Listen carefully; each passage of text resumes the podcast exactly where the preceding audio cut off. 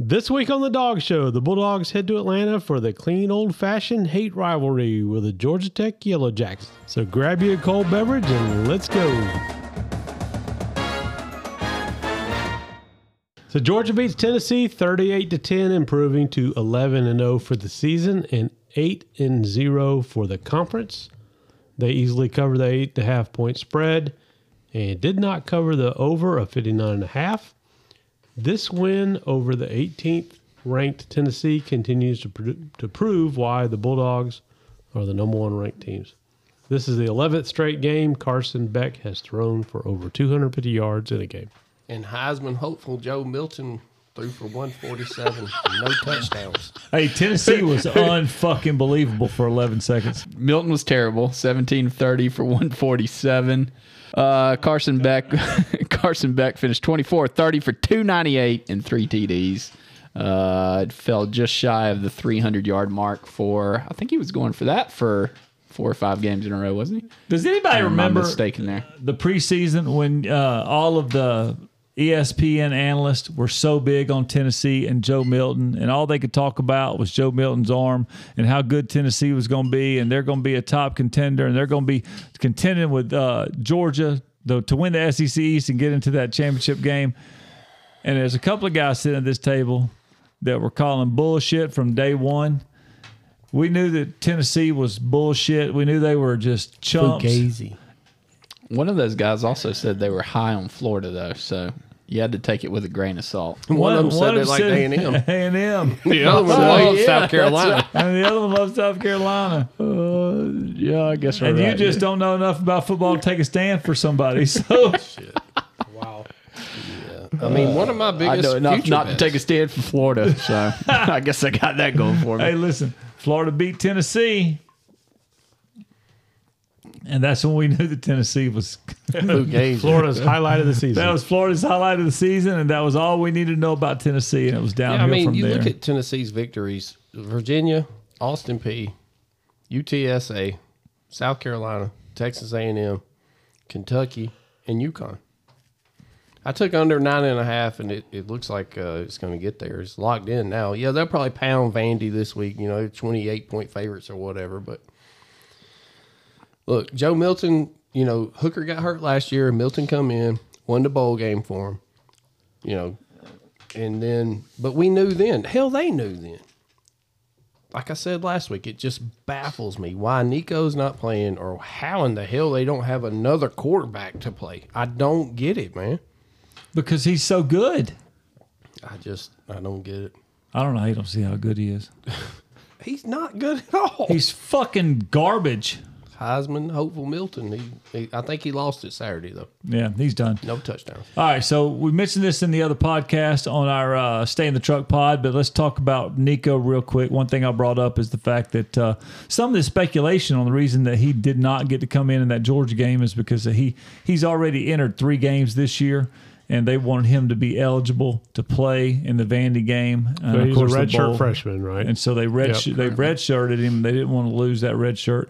Now he can play a good part of that Vandy game if they want to, and he can still play in the ball game without any um, Repercussions. repercussions from I the mean, red shirt. I, I really hope that's what they do. yeah, But you know, I, I think just to you know because Milton was their guy all year. You know, we talked about this on the last podcast. I think they give Milton a quarter to start, and then look towards the next generation. Well, here's Yeah, why I I, think that that whole thing was stupid. What are the odds if this kid is a stud that he stays at Tennessee and plays the next four fucking years in a row? None. None, right? So why are you going to take and waste a red shirt on a kid? They would, they would, they would not have done any worse, Oh no. Yeah. and probably would have done a little better had he played this year. Um, had he played more this year? But that's a, that's a hindsight kind of comment. though. But I mean, but it's not because now that. you now you've got a kid coming into his sophomore year with a ton of experience, ready to fucking rock and roll. And and you know what you got to work on with in the offseason. or you know you got to move on and go get another one. right. right, they're- but but they put they put the whole cash register in Nico seven million to get him from California, and now they got uh, nobody. I mean, all, all the top quarterbacks are going elsewhere. They're all accounted for now. So I said it last week. I'll say it again. Josh Heupel is not an SEC coach. Period. Point blank. He's not. as- Now, neither is Shane Beamer. Neither is Sunbelt Billy. Obviously, Jimbo couldn't make it. There's a lot of them that's not. I mean, this is we're talking about the elite of the elite coaching in a conference. Okay, there's not that many of them. I know, but Josh Heupel's not one. Yes, he did great at South Florida, right? He some, won the Heisman when he played for Oklahoma. That's all good. He's not an SEC coach. I asked y'all last week, how is it going to get any better for Tennessee? How? How's it going to get any better?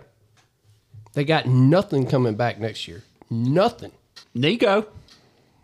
He ain't going to have nothing to work with. And the way Missouri's on the uprise, Tennessee's not even the you know you No. Yeah. So was Georgia, SEC, Alabama, and, and this is probably a conversation for another show, but I'm going to ask you anyway. Was SEC elite this year? Well, to me, they got two and a half. I'm going to consider Missouri a half. well LSU. I mean, L- people LSU still winning games even though their defense sucks. I know. It, they only winning have three games. losses, but yes. So we'll say three, with a half being Missouri and the other half being LSU. I would put them four teams up against Penn State, Ohio State, Michigan. You got to consider, you got to put them up. I, I think they can all beat Texas. Now, I know Texas beat Bama in Tuscaloosa. I get it. Don't think they'd Washington. do it again. Louisville. I Give think me- they would beat Louisville, Washington, Florida State, But, Miami. but Texas wouldn't me beat the over- Alabama. give me Texas the- wouldn't beat Alabama right now. no, that's what I said. I don't think they'd do it again. Right. Right. Gi- give me the over under on Washington LSU.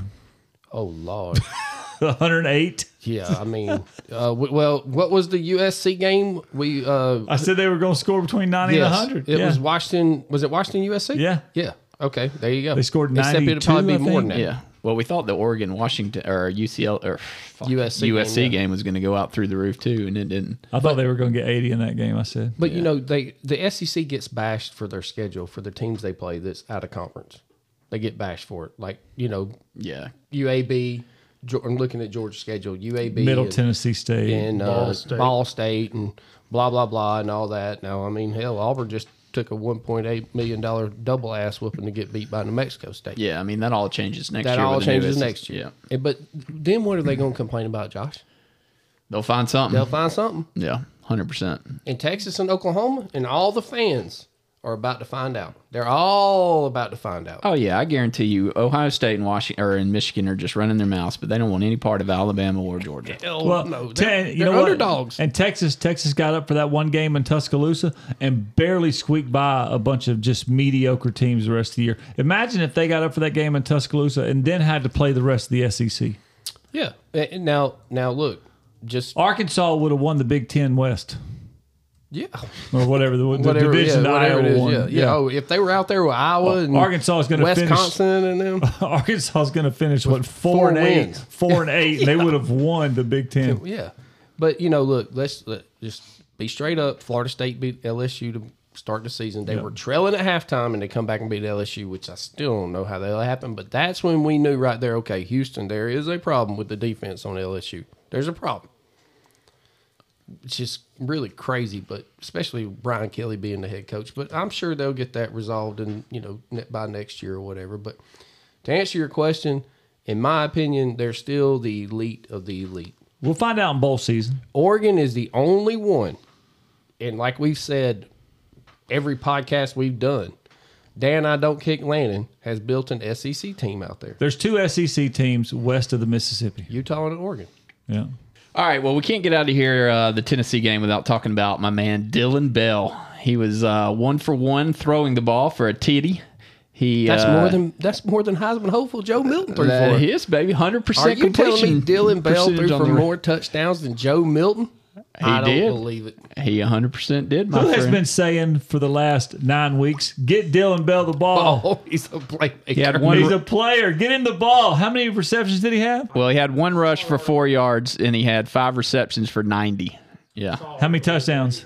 Uh, one touchdown receiving and one passing. Right. We were hoping he was going to get a running touchdown in there too, but he didn't. Yeah, make I it wanted happen. to see him get three. He also had a kickoff return for about 35 yards. I, yeah, I don't know what the cycle is in uh, football, but that sounds like it's it.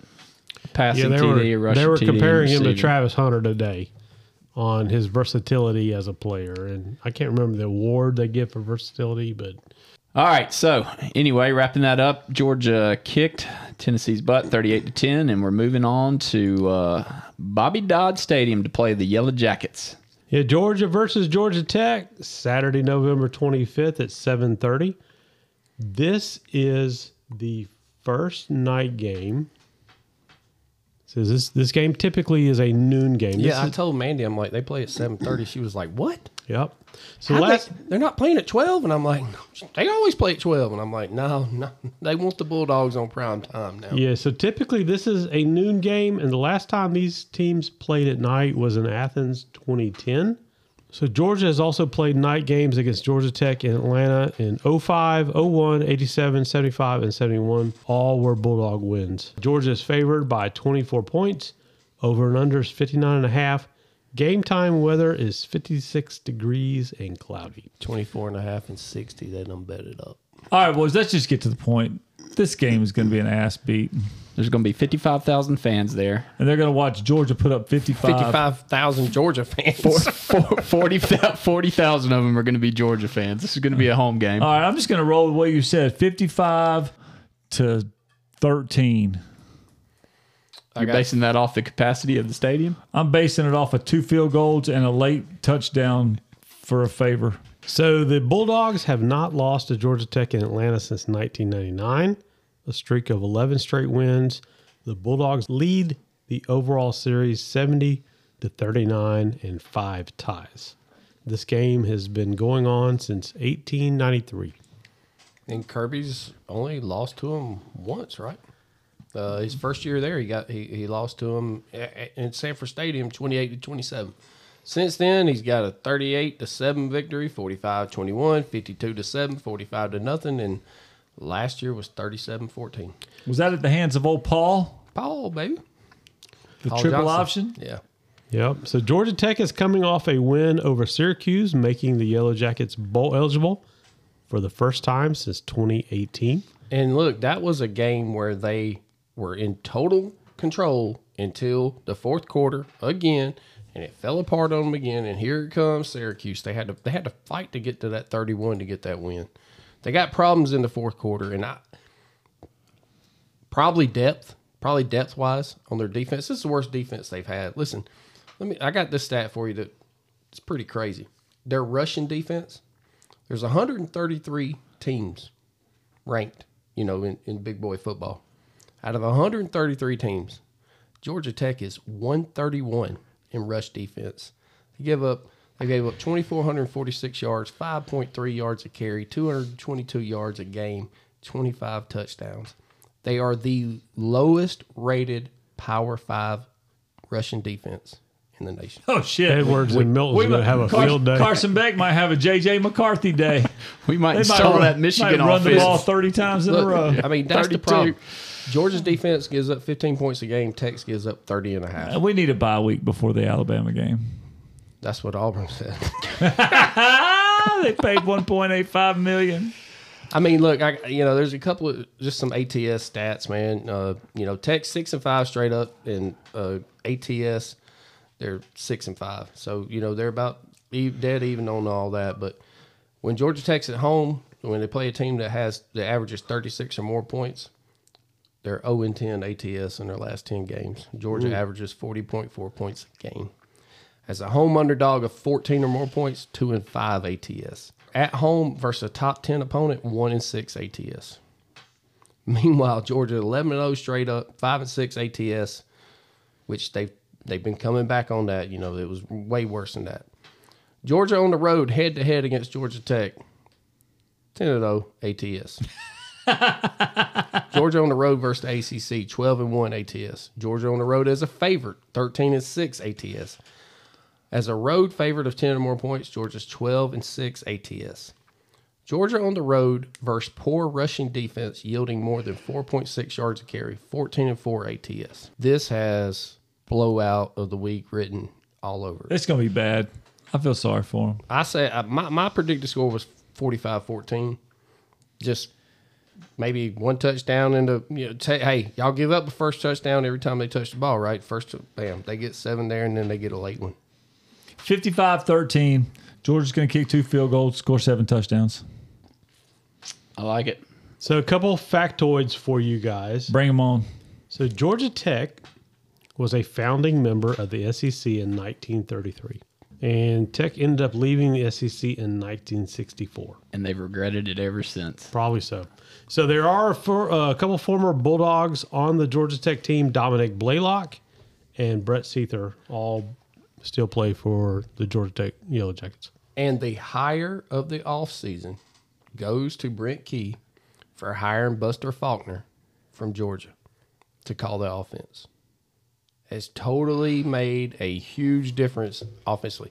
This is the worst defense Tech has had in the work in the last couple of years. They're terrible. Defense is no good. Yeah, Buster Faulkner, though, has made a huge, huge difference with Haynes King, with Jamal Haynes, the running back. Haynes King's the second leading rusher on the team. He's played. He's played better than anybody expected him to. Absolutely, man. Like I think he has given Georgia Tech fans a little hope. So we talked about a weird stat um, for the Georgia Tech Yellow Jackets uh, a couple of weeks ago, and it seems like they have won. Is it every odd game, Even. every even game of the season? They've Ex- lost every except- odd game. They had won all the uh, won all the even weeks and lost all the odd weeks until Clemson. But that streak is officially over, and uh, so are the Georgia Tech Yellow Jackets. I agree with you boys. I think it's going to be a mollywop. Uh, I'm going to go a little more conservative. I'm going to go Oh, no, um, no, you're not. Not you. 42 to six. I'm going 42 to six here, boys. I like that score. I'm Actually. 45 14. I think it stays under by a point or way. It's really at halftime. Who knows what the hell the score is going to be? I'm uh, I'm around a forty-two to ten. Okay. Okay. So So you're under two. How about this stat though that I thought was absolutely mind blowing? UGA's special teams punt unit has allowed zero return yards this year. all year. They've all had All the oh, fair year. catch. Is the hang not- time has been unbelievable. Oh, Nobody's returned nobody's it. even No, No. They nobody's have even not a- tried. no, they've all did a fair catch or didn't catch the ball. Oh, holy shit! That I think Kirby that said is they kicked- crazy. they've either kicked two or four out of the end zone, and Right. the, the rest of them was just fair fair, catch. Oh shit! I thought you were saying net net was zero, but no, No. they literally haven't even tried. No, and uh, in his press conference uh, yesterday, he was praising the Gunners, uh, Dominic Lovett and Arian Smith, talking about that people just don't give them the credit that they deserve. I I love the end around with Arian Smith this past week. Yeah, that was. He was like, you know what? You're the fastest guy on the team. If you can't catch a ball for us, we're going to get you in the game. We'll just hand it to you. Yep. "Here, take this, go that way." Kirby actually said he was like, "I've heard of, I've never heard of no yards returned." He said, "I've heard of negative yards, but I've never heard of none." Right. Yeah, like, that's "So yeah, that's pretty crazy." yeah. So let's talk about the Georgia football injury report for this week. Uh, Tate Ratledge with the knee injury. Um, they ended up saying that he had a bone bruise after the x rays were negative. No structural damage. He's good to go. Uh, Rara Thomas, foot injury. His x rays were negative also. Minor foot strain, and he should be good to go as well. Uh, cornerback Julian Humphrey, upper body. He is doubtful uh, for the week. Kirby was non-committal regarding the nature of his injury. He does remain doubtful to play uh, this week coming up. Uh, Dumas Johnson with his forearm, he is still doubtful with a fractured forearm. Uh, most likely, we would not see him. If we do see him, it'll probably be the bowl game. Brock Bowers, of course, we've seen him the last couple weeks. We think he's pretty much good to go. Uh, Ladd McConkey, he injured, he injured his ankle again that he had been uh, nursing during the Ole Miss game. Uh, he was in the Tennessee game, very limited. He should be available for the Georgia Tech game if needed, uh, but he's also questionable uh, with his ankle, and he's also been dealing with back injuries. All right, guys. Well, that's our show for the week. We really appreciate you tuning in. Please remember to subscribe and to like, and go dogs.